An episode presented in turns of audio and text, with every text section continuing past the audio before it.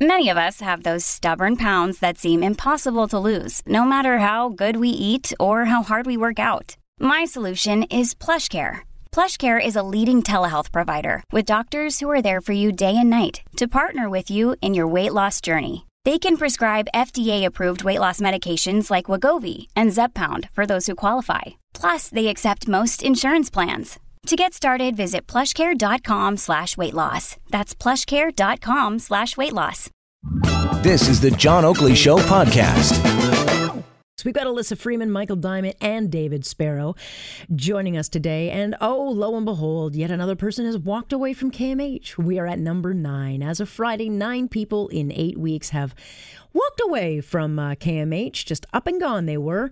And now, late today, we get uh, news that the province appointing an advisor for external review. In other words, the province has said no. We will have an external reviewer ourselves on this, so it will not be CAMH just uh, shining a light on itself. Elissa, I'll start with you on this uh, round. Is this going to be the answer that you need, the province uh, being the second set of eyes on this? Well, I, I don't know. Um, maybe it's not the answer that I need. I, you know, when we discussed this uh, about a week or two ago, the one thing that I said was, this is just the tip of the iceberg. Mm-hmm. I don't think we're hearing about all the people who have wandered away at CAMH and are wandering these streets. And because of this has become more notable, I think that this is now being reported on. So that's the first thing. I think that if we looked at those numbers over the year, we would probably be shocked at just how often this happens. So with the province acting as a, as a set of eyes, yeah, maybe that's a bit of a stopgap measure.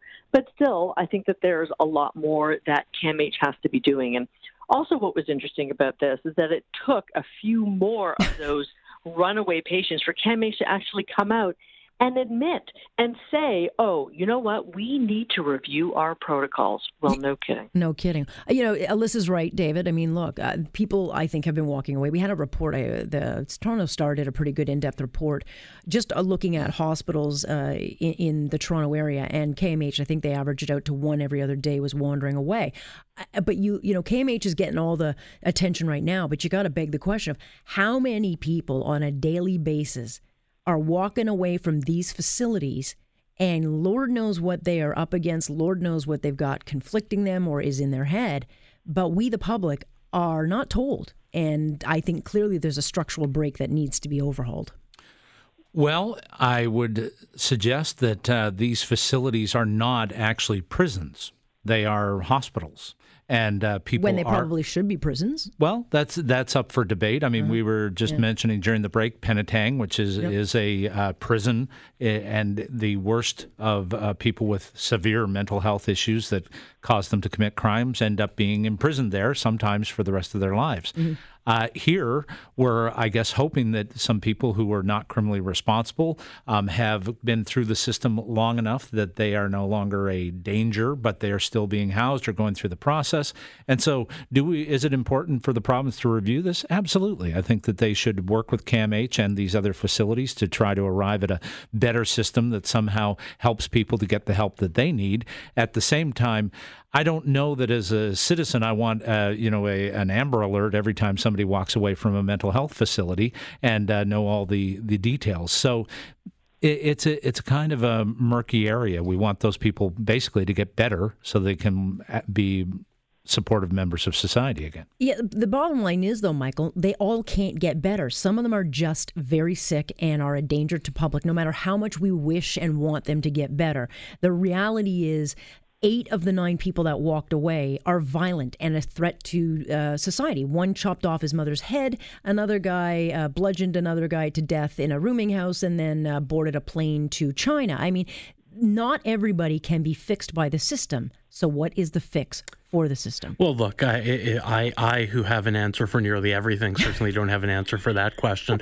But uh, I think the province stepping in, having an independent review, certainly important. I believe that the province could also appoint a supervisor for the facility. That is something that I think uh, I would like to see happen. Uh, it, it- this is a, a, a tough question, and getting the answer right is critical. We need to uh, we need to foster treatment and rehabilitation for those who it is possible. what- let me- but let me we certainly need to protect members of the public. We do, but then I think David brought up the question. You know, we Penetang, you know, is a hospital hospital that once you go in, you're not coming back out. And there are facilities in Hamilton. There are facilities in the province of Ontario where people go in, they don't necessarily come out.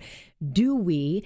you know, and you can send me your hate emails, but is it time to start going back and reviewing who can come in and who can't come out. Look, that's something that should be addressed in this review, which I certainly hope uh, not only includes uh, members of the uh, uh law and uh, uh, public public protection sector, but the mental health sector also. And I think you know let's defer to medical experts and doctors on that. And I think that we'll get the right answer by deferring to government and experts on this. All right, let's um quick up the, quickly pick up this before we get to a break. But the majority of Canadians living outside Quebec do not approve of the province's religious symbols law. I cannot say I'm shocked by that. But Quebecers, yes, they are in favor of favor of this.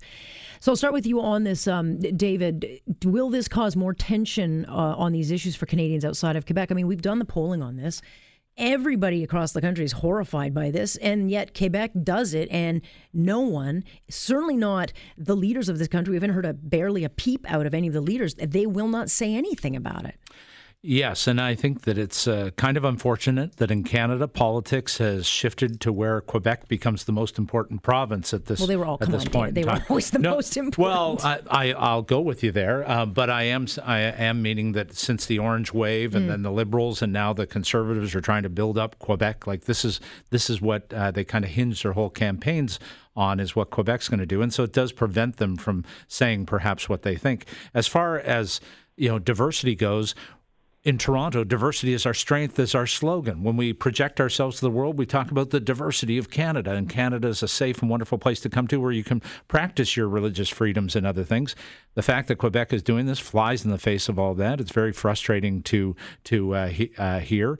And in fact, I think we do need some politicians to stand up and say, you know what, Quebec, you're you're in the wrong here, and you need to start uh, promoting an inclusive society like we talk about in the rest of Canada. Well, the bottom line is when uh, Doug Ford brought in the notwithstanding clause to reduce council, which is by the way very dysfunctional still, you could probably cut another twenty five of them away. Here, here. Um, the bottom line is, you know, there was more anger and outrage, Michael, over that mm-hmm. than there has been over this, and this is like this just goes against everything. Well, isn't that shocking? It's, what, but it's, it's it's the most shocking and the least shocking thing because the the fear of the notwithstanding clause was always that it was going to be used to trample on individual rights. Here in Ontario, you had it to to actually exert uh, legislative supremacy as it was intended to do. In Quebec, you have it where it's being used to trample over individual rights, and the outcry was all on Doug Ford uh, streamlining yeah. local government, and, and, and the activist class is uh, fairly quiet, quiet on Quebec. I'm really happy to see that the majority of Canadians and the rest of Canada oppose this. Uh, of course,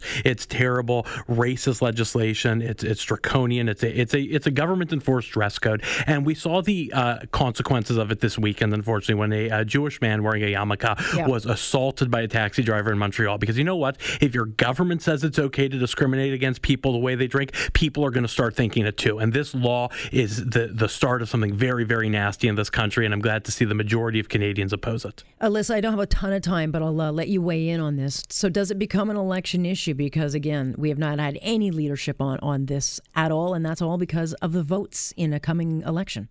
Yeah, I don't know. I, I can't see right now to becoming election issues unless somebody comes up with a really, really compelling narrative uh, yes, the uh, numbers uh, show that there is agreement across the country, with the exception of Quebec. But you know, the one thing that we have to remember is we talk about all this dirty nationalism south of the border when we have it right here mm-hmm. in our own province. And right now, every time that Trudeau has been asked to comment on this, or any political leader, they've sort of tippy-toed around it for fear of offending Quebec. Oh no, no, no! It's that, for fear of not getting votes. Let's be well, honest here. Okay, well, there's the there's the dotted line, right? Yeah. So unless somebody actually wants to put the hammer down down and take a stand on it, I can't see this becoming an election issue. Oh, we'll see. Uh, someone will ask about it. Thanks for listening to the John Oakley Show podcast. Be sure to rate, review, and subscribe for free at Apple Podcasts, Google Podcasts, and anywhere else you get your on demand audio.